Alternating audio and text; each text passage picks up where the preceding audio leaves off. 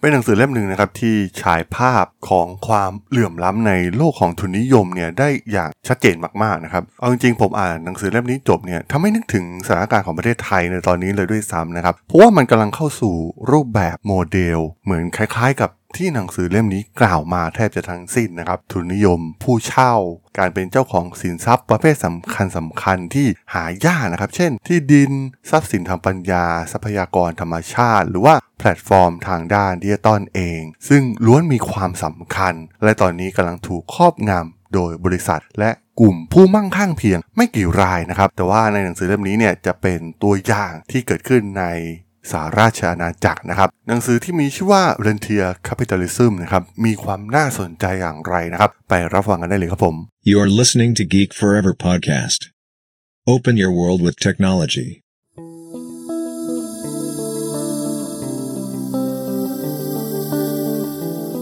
This is Geek Book.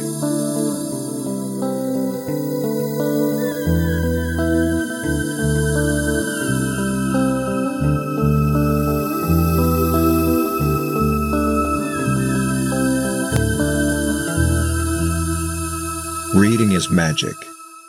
สวัสดีครับ ผมดนทลาดนจากดอดนบล็อกนะครับ และนี่คือรายการ Geek Book นะครับ วันนี้จะมารีวิวหนังสือที่เกี่ยวข้องกับโลกทุนนิยม อีกเล่มหนึ่งนะครับ หลังจากเล่มก่อนหน้านี้ที่ก็ถือว่าน่าสนใจนะครับได้รับผลตอบรับค่อนข้างดีนะครับ มีคนเข้ามาฟังเยอะมาก ๆ และหนังสือเล่มใหม่นะครับที่เพิ่งมีโอกาสได้อ่านไป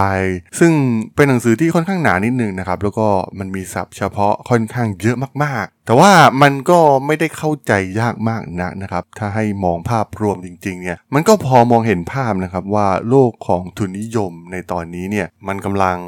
กลายเป็นรูปแบบของทุนนิยมแบบผู้เช่านะครับ ซึ่งมันมีเพียงชนชั้นนำกลุ่มเล็กๆ เท่านั้นนะครับที่เป็นเจ้าของเศรษฐกิจส่วนใหญ่ในปัจจุบัน ส่วนคนอื่นๆ คนรากหญ้า คนส่วนอื่นๆของสังคมก็มีหน้าที่ต้องรับผิดชอบ โดยพวกเราก็ต้องถูกสูบเลือดสูบเนื้อนะครับ ให้กับกลุ่มคนเหล่านี้นะครับ กลุ่มคนมั่งคั่งเพียง 1%เท่านั้นนะครับ หนังสือที่มีชื่อว่า Rentier Capitalism นะครับ Who owns the economy and who pays for it นะครับ ชื่อหนังสือเนี่ยมันก็ค่อนข้างชัดเจนนะครับว่าหนังสือเล่มนี้ต้องการกล่าวถึงอะไรนะครับ แต่ว่ามันเป็นเคสตัวอย่างที่มีการวิจัยแล้วก็ใช้ข้อมูลจากาสหราชอาณาจักรนะครับ ซึ่งก็ต้องบอกว่าพวกเขากำลังพบกับปัญหาเหล่านี้อย่างหนักมากๆนะครับ เกิดความไม่เท่าเทียมกันอย่างมากมายนะครับ รวมถึงความซบเซาทางด้านเศรษฐกิจที่ฝังรากลึกอยู่เต็มไปหมดนะครับ ท้ายที่สุดเนี่ยนำประเทศไปสู่จุดวิกฤตของ Brexit อย่างหลีกเลี่ยงไม่ได้นะครับ ก็ถือได้ว่า ภาพของ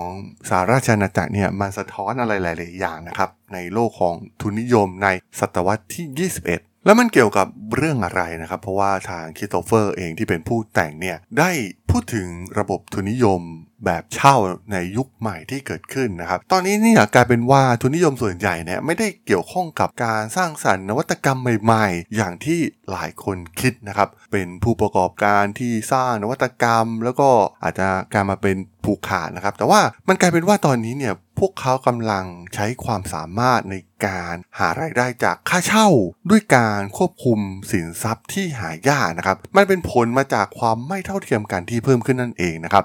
ซึ่งสินทรัพย์ประเภทสำคัญสำคัญที่กล่าวถึงในหนังสือเล่มนี้นะครับ เช่น ที่ดิน ทรัพย์สินทางปัญญา ทรัพยากรธรรมชาติ หรือว่าแพลตฟอร์มทางด้านดิจิตอลเองนะครับ ซึ่งล้วนแล้วแต่มันมีความสำคัญต่อโครงสร้างเศรษฐกิจนะครับ ตอนนี้มันถูกครอบงำโดยบริษัทและกลุ่ม ผู้มั่งคั่ง เพียงไม่กี่รายเพียงเท่านั้นนะครับ มันไม่ใช่เพียงแค่ประเทศอังกฤษนะครับ ถ้าเรามองย้อนกลับมาที่ประเทศไทยเราเอง รูปแบบเนี่ยมันแพทเทิร์นคล้ายกันมากๆนะครับ เพราะว่าตอนนี้เนี่ยมันมีความเหลื่อมล้ำเพิ่มมากยิ่งขึ้นนะครับ ทุนนิยมเริ่มผูกขาด และส่วนใหญ่เนี่ยก็เหลือเชื่อนะครับว่าพวกเขาหารายได้จากรูปแบบของทุนนิยมแบบผู้เช่าอย่างที่เบรดคิโตเฟอร์ กล่าวถึงในหนังสือเล่มนี้เช่นเดียวกันนะครับ ไม่ว่าจะเป็นกลุ่มบริษัทด้านพลังงานนะครับ ที่โหเรียกได้ว่าตอนนี้สร้างรายได้แบบกินนี่มากๆนะครับ มันก็คล้ายๆ รูปแบบเช่าอย่างหนึ่งนะครับ เพราะว่าพวกเขา สัมปทานมาแล้วก็กินกันยาวๆนะครับ แทบไม่ต้องสร้างนวัตกรรมอะไรมากมายนะครับ มันเป็นเครื่องจักรทำเงินที่ง่ายมากๆนะครับ แล้วก็มันสร้างความเหลื่อมล้ำที่เพิ่มขึ้นอย่างมากมายนะครับ ในหนังสือเล่มนี้เนี่ยกล่าวถึงประเทศอังกฤษนะครับ ธุรกิจพลังงานก็เป็นส่วนหนึ่งนะครับ ตัวอย่างเช่น BP ของประเทศอังกฤษเองนะครับ หรือว่าอีกหลายๆบริษัทที่เป็นกลุ่มบริษัทพลังงานเนี่ยก็มีรูปแบบคล้ายคลึงกันกับกลุ่มบริษัทพลังงานในประเทศไทยนะครับ โอ้โห มันอะไรที่คล้ายคลึงกันมากๆ ตัวอย่างที่ 2 ที่ยกตัวอย่างก็คือกลุ่มโทรคมนาคมนะครับ เช่นเดียวกันเลยนะครับ มันเป็นการผูกขาดโครงสร้างพื้นฐานนะครับ มันไร้ซึ่งการแข่งขันซึ่งสุดท้ายเนี่ย พวกเขาก็ได้ค่าเช่าจากสิ่งเหล่านี้นะครับ มันเป็นฟิกคอร์สรายเดือนที่ทุกคนต้องจ่ายให้กับกลุ่มอุตสาหกรรมเหล่านี้ ซึ่งหากยิ่งผูกขาด พวกเขาก็ยิ่งกินนิ่มนะครับ มันทำให้ความเหลื่อมล้ำเนี่ย มันยิ่งฉีกห่างออกไป ไม่แปลกนะครับทำไมอ่า ธุรกิจยักษ์ใหญ่ของประเทศไทยเนี่ยก็พยายามที่จะเข้ามาร่วมวงในสินทรัพย์ที่กล่าวไปข้างต้นนะครับไม่ว่าจะเป็นเรื่องของทรัพยากรธรรมชาติ แพลตฟอร์ม ทรัพย์สินทางปัญญาหรือว่าที่ดินต่างๆ ที่กล่าวไปข้างต้นนะครับ บางส่วนเนี่ยสินทรัพย์บางส่วนมันเป็นอะไรที่สามารถเข้าใจได้ง่าย ๆ นะครับ เช่นที่ดิน เพราะว่ามันสามารถมาในรูปแบบของค่าเช่า ซึ่งมันก็ make sense นะครับ เป็นสิ่งที่มองเห็นได้อย่างชัดเจน แต่ว่าในด้านอื่นๆนะครับสินทรัพย์อื่นๆเนี่ยมันไปไกลกว่านั้นมากนะครับในตอนนี้ เพราะว่าไม่ว่าจะเป็นเรื่องของทรัพย์สินทางปัญญา มันเป็นการยับยั้งการแข่งขันนะครับ รวมถึงการที่สามารถที่จะรับประกันผลตอบแทนให้กับบริษัทที่สามารถที่จะจัดตั้งขึ้นมาใหม่ได้ หรือความพยายามที่จะผูกขาดการเข้าถึงตลาดดิจิตอลนะครับโดยบริษัทต่างๆ ในฝั่งตะวันตกเองนะครับไม่ว่าจะเป็น Amazon Uber หรือแพลตฟอร์มต่างๆ มากมายนะครับโซเชียลมีเดียเองหรือว่าสตรีมมิ่งนะครับนั่นเองนะครับที่ทำให้บริษัทยักษ์ใหญ่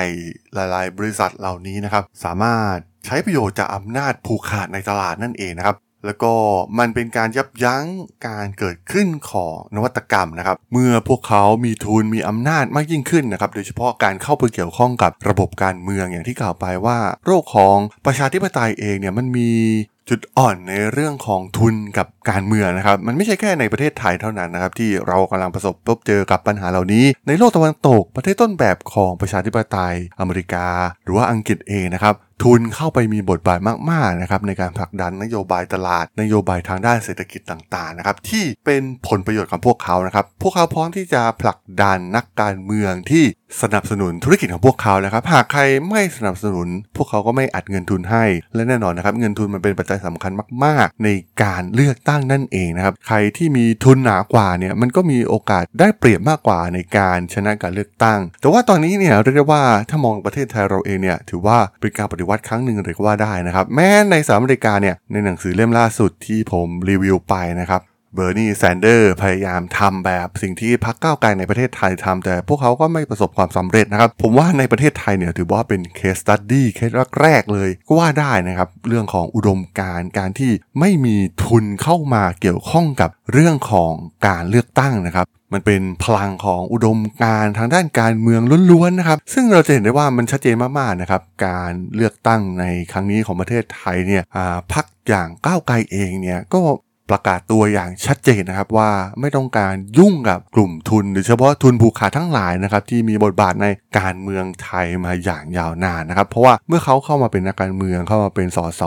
หรือสามารถที่จะจะตั้งรัฐบาลบริหารประเทศได้เนี่ยเขาไม่ต้องแคร์นะครับกับกลุ่มทุนเหล่านี้ ปัญหานี้เนี่ยมันเกิดขึ้นทั่วโลกนะครับ ซึ่งถ้าเกิดว่าประเทศไทยสามารถขจัดปัญหานี้ได้เนี่ยถือว่ามันอาจจะเป็นเคสสตี้ที่น่าสนใจมากๆเคสหนึ่งเลยนะครับที่อาจจะ ถูกพูดถึงในวงกว้างในอนาคตก็เป็นได้นะครับ เพราะว่าต้นแบบของประชาธิปไตยจ๋าอย่างอเมริกาหรือว่าอังกฤษเอง พวกเขาก็ยังมีทุนอิงแอบอยู่กับกลุ่มการเมืองนะครับ นโยบายอะไรหลาย ๆ อย่าง ที่ทำลายทุนโดยเฉพาะทุนผูกขาดเนี่ยมันก็ไม่สามารถที่จะดำเนินไปได้นะครับ หนังสือเล่มนี้ยังกล่าวถึงรูปแบบธุรกิจที่เกี่ยวข้องกับพวกการแปรรูป สัมปทานอะไรทำนองนี้นะครับที่ทำให้บริษัทยักษ์ใหญ่เนี่ยสามารถที่จะครอบงำควบคุมสินทรัพย์โดยเฉพาะโครงสร้างพื้นฐาน หรือแม้กระทั่งเรื่องของระบบลิขสิทธิ์ทรัพย์สินทางปัญญาเลยด้วยซ้ำนะครับ มันเริ่มมาตั้งแต่ทศวรรษที่ 1980 เป็นต้นมาแล้วนะครับ การกระจุกตัวของความมั่งคั่งเนี่ยกลายเป็นว่าไปอยู่ในมือของผู้ให้เช่าทั้งหลายนะครับมันทำลายนวัตกรรมทางด้านการผลิต และทำให้อำนาจต่อรองของแรงงานต่อเจ้าของทรัพย์สินเหล่านี้เนี่ยอ่อนแอลงไปทำให้เกิดความไม่เท่าเทียมอย่างรากลึกลงไปมากยิ่งขึ้นนะครับในการเติบโตทางด้านเศรษฐกิจ รวมถึงการสร้างผลผลิตต่างๆ ที่เกิดความชะงักงันขึ้น ซึ่งปัญหาเหล่านี้เนี่ยมันเกิดขึ้นแล้วนะครับในสหราชอาณาจักร แล้วก็ดูเหมือนว่ามันเป็นปัญหาที่ใหญ่มากๆ แล้วก็ทุนนิยมแบบเช่าเนี่ยก็เป็นส่วนสำคัญของเศรษฐกิจของประเทศอังกฤษไปซะแล้วนะครับ มันไม่ใช่การผลิตแบบดั้งเดิมเหมือนในยุคอดีตต่อไปนะครับ สิ่งนี้เนี่ยมันส่งผลกระทบมากๆนะครับในเรื่องของเศรษฐกิจโดยเฉพาะมันไม่เกิดการแข่งขันอย่างสมบูรณ์นะครับ แล้วก็มีความไร้ประสิทธิภาพ เกิดความไม่เท่าเทียมกัน ความไม่สมดุลกันของอำนาจนะครับ และมันยังลามไปเรื่องของสังคมนะครับ ในอังกฤษเนี่ยมันเป็นตัวอย่างที่ชัดเจนนะครับ ลัทธิทุนนิยมแบบให้เช่าเนี่ยมันทำให้เกิดความเหลื่อมล้ำนะครับ เกิดความยากจน แล้วก็สร้างกลุ่มคนที่ถูกกีดกันออกจากสังคม แล้วก็กลายเป็นว่าพวกเขาเหล่านี้ก็ไปประท้วงสิทธิทางการเมืองต่างๆนะครับเอาจริงๆอ่านหนังสือเล่มนี้เนี่ยมันทำให้ผมเองมองถึงประเทศไทยอย่างชัดเจนมากๆนะครับว่า มันกำลังเกิดขึ้นนะครับ สิ่งที่เกิดขึ้นในอังกฤษเนี่ยมันเกิดขึ้นในประเทศไทยอยู่แล้วในตอนนี้นะครับ ความเหลื่อมล้ำการผูกขาดต่างๆ มันกลายเป็นว่ากลุ่มผู้มั่งคั่งเพียงไม่กี่รายนะครับ สามารถใช้ประโยชน์จากอำนาจจากทุน กอบโกย โดยใช้สินทรัพย์ต่างๆ เช่นที่ดิน พวกทรัพยากรธรรมชาติต่างๆ พวกนี้เป็นธุรกิจที่มันค่อนข้างกินนิ่มมากๆนะครับ โดยส่วนใหญ่เนี่ยก็จะได้รับมาจาก การสัมปทานนั่นเองนะครับ มันไม่น่าแปลกใจนะครับทำไมนโยบายใหม่ของพรรคที่เกิดขึ้นใหม่อย่างก้าวไกลเองเนี่ย มันทำให้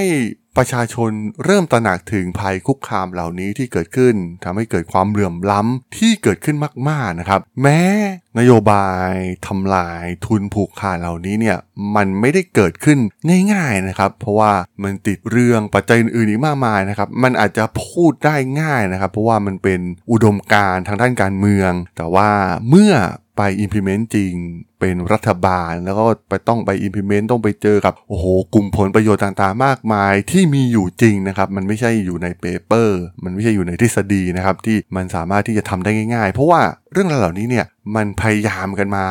หลายประเทศแล้วนะครับ ก็ถือว่าเป็นเรื่องท้าทายมากๆนะครับสำหรับพรรคก้าวไกลเองนะครับว่าจะสามารถ ปฏิรูปหรือเรียกได้ว่าปฏิวัติโครงสร้างใหม่ โดยเฉพาะทางด้านเรื่องของเศรษฐกิจเองนะครับตามที่นโยบายที่พวกเขาเนี่ยได้โปรโมทไว้เนี่ยมันจะสำเร็จหรือไม่นะครับ แต่ว่าถ้าดูจากหนังสือเล่มนี้เนี่ยมันก็เป็นภัยคุกคามที่น่ากลัวมากๆนะครับ แล้วก็เราก็ต้องตระหนักรู้ไว้ และหาวิธีป้องกัน ไม่ให้เกิดสิ่งที่เลวร้ายกว่านี้ขึ้นนั่นเองครับผม สำหรับหนังสือ Rentier Capitalism ใน EP นี้เนี่ยผมก็ต้องขอจบไว้เพียงเท่านี้ก่อนนะครับสำหรับเพื่อนๆที่สนใจเรื่องราวทางธุรกิจเทคโนโลยีและวิทยาศาสตร์ใหม่ๆ ที่มีความน่าสนใจก็สามารถติดตามมาได้นะครับ ทางช่อง Geek Forever Podcast ตอนนี้ก็มีอยู่ในแพลตฟอร์มหลักๆ ทั้ง Podbean Apple Podcast Google Podcast Spotify YouTube แล้วก็จะมีการอัปโหลดลงแพลตฟอร์ม Blockdit ในทุกๆ ตอนอยู่แล้วด้วยนะครับ ถ้ายังไงก็ ฝากกด Follow ฝากกด Subscribe กันด้วยนะครับ แล้วก็ยังมีช่องทางหนึ่งในส่วนของ Line แอดที่ a t h a d o n t h a R A D H O L สามารถแอดเข้ามาพูดคุยกันได้นะครับ ผมก็จะส่งสาระดีๆ พอดแคสต์ดีๆ ให้ท่านเป็นประจำอยู่แล้วด้วยนะครับ ถ้าอย่างไงก็ฝากติดตามทางช่องทางต่างๆ กันด้วยนะครับสำหรับใน EP นี้เนี่ยผมต้องขอลากันไปก่อนนะครับ เจอกันใหม่ใน EP หน้านะครับผม สวัสดีครับ